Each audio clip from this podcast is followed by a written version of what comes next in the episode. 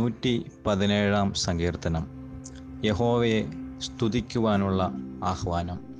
സങ്കീർത്തനക്കാരൻ പറയുകയാണ് ആരാണ് യഹോവയെ സ്തുതിക്കേണ്ടത്? എല്ലാ ദേശക്കാരും എല്ലാ ജനങ്ങളും അതായത് സകല ഭാഷക്കാരും സകല ജാതിക്കാരും യഹോവയെ സ്തുതിക്കണം. കാരണം എന്താണ്? രണ്ടാം വാക്യത്തിൽ പറയുന്നു അവന് നമ്മോടുള്ള അവന്റെ ദയ. അത് വലുതാണ്. മാത്രമല്ല അവന്റെ വിശ്വസ്തത അത് എന്നേക്കുമുള്ളതാണ്.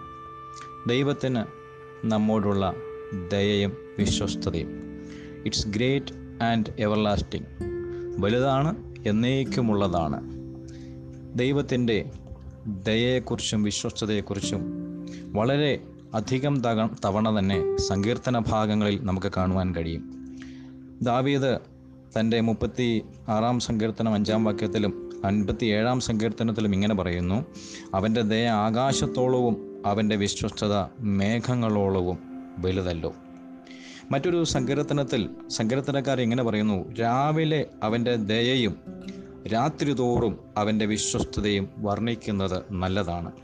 എന്തുകൊണ്ടാണ് സങ്കീർത്തനക്കാരൻ ഇങ്ങനെ പറയുന്നത്? അവന്റെ ദയയെക്കുറിച്ച് വിശ്വസ്തതയെക്കുറിച്ച് രാവിലെ എന്താണ് അവന്റെ ദയയെക്കുറിച്ച് പറയുവാനുള്ളത്? നാം വചനഭാഗങ്ങളിൽ ഇങ്ങനെ വായിക്കുന്നു. തന്റെ ദയയാൽ ആണ് നാം രക്ഷിക്കപ്പെട്ടിരിക്കുന്നത്.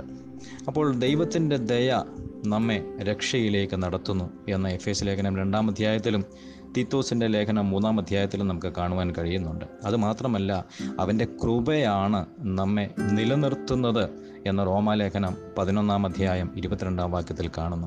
അപ്പോൾ അവന്റെ ദയയുടെ പ്രത്യേകത എന്താണ്? എന്തുകൊണ്ടാണ് രാവിലെ തോറും അവന്റെ ദയയെ വർണിക്കേണ്ടത്? കാരണം ദൈവത്തിന്റെ ദയ കൊണ്ട് മാത്രമേ നമുക്ക് രക്ഷപ്പെടുവാൻ കഴിയുകയുള്ളൂ. നമുക്ക് രക്ഷിക്കപ്പെടുവാൻ കഴിയുകയുള്ളൂ.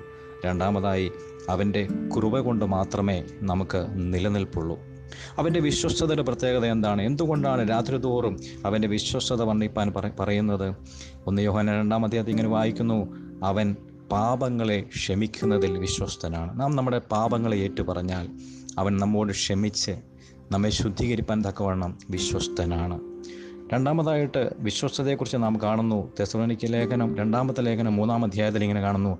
ദുഷ്ടന്റെ കയ്യിൽ അകപ്പെടാതെ അവൻ നമ്മെ സൂക്ഷിക്കും. അതിൽ വിശ്വസ്തനാണ്. മൂന്നാമതായിട്ട് എബ്രായ ലേഖനം പത്താം അധ്യായത്തിൽ ഇങ്ങനെ കാണുന്നു. വാഗ്ദത്തങ്ങൾ നിറവേറ്റുന്നതിൽ അവൻ വിശ്വസ്തനാണ്. നോക്കുക. അവന്റെ ദയയും വിശ്വസ്തതയും വർണിക്കുവാൻ. രാവിലെ അവന്റെ ദയയും രാത്രി തോറും അവന്റെ വിശ്വസ്തതയും വർണിപ്പാൻ ദൈവം നമ്മെ ഓരോരുത്തരെയും സഹായിക്കുമാറാകട്ടെ. നമുക്ക് പ്രാർത്ഥിക്കാം. പരിശുദ്ധ ദൈവമേ സ്വർഗീയ പിതാവേ നിന്റെ ദയയും വിശ്വസ്തതയും വർണിക്കുവാൻ ഞങ്ങളെ ഇന്നും പ്രാപ്തരാക്കണേ എന്നും പ്രാപ്തരാക്കണമേ. ഞങ്ങൾ നിന്റെ ദയയിൽ ആശ്രയിക്കുന്നു. നിന്റെ വിശ്വസ്തത ഞങ്ങൾക്ക് തുണയായി നിൽക്കണം. പ്രാർത്ഥന കേട്ടതിനാൽ സ്തോത്രം യേശുവിൻ നാമത്തിൽ പ്രാർത്ഥിക്കുന്നു പിതാവേ. ആമേൻ. ദൈവം നിങ്ങളെ അനുഗ്രഹിക്കുമാറാകട്ടെ.